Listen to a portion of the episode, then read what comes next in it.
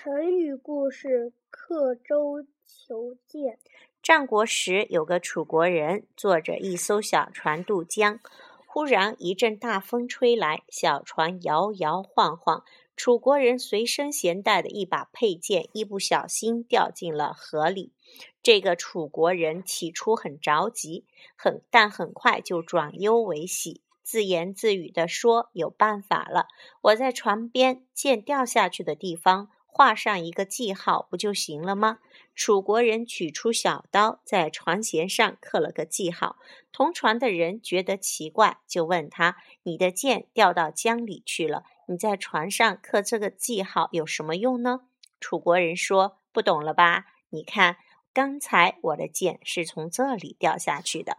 等一会儿船靠了岸。”我就顺着这个记号下去找，肯定能找到。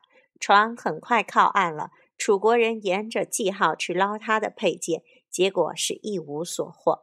刻舟求剑这个故事出自《吕氏春秋·茶经》。这个故事告诫人们，办事情不能不顾已经变化了的情况和条件，否则就会办错事或闹出笑话。后来人们便用刻舟求剑。这个成语比喻拘泥固执，不知变通。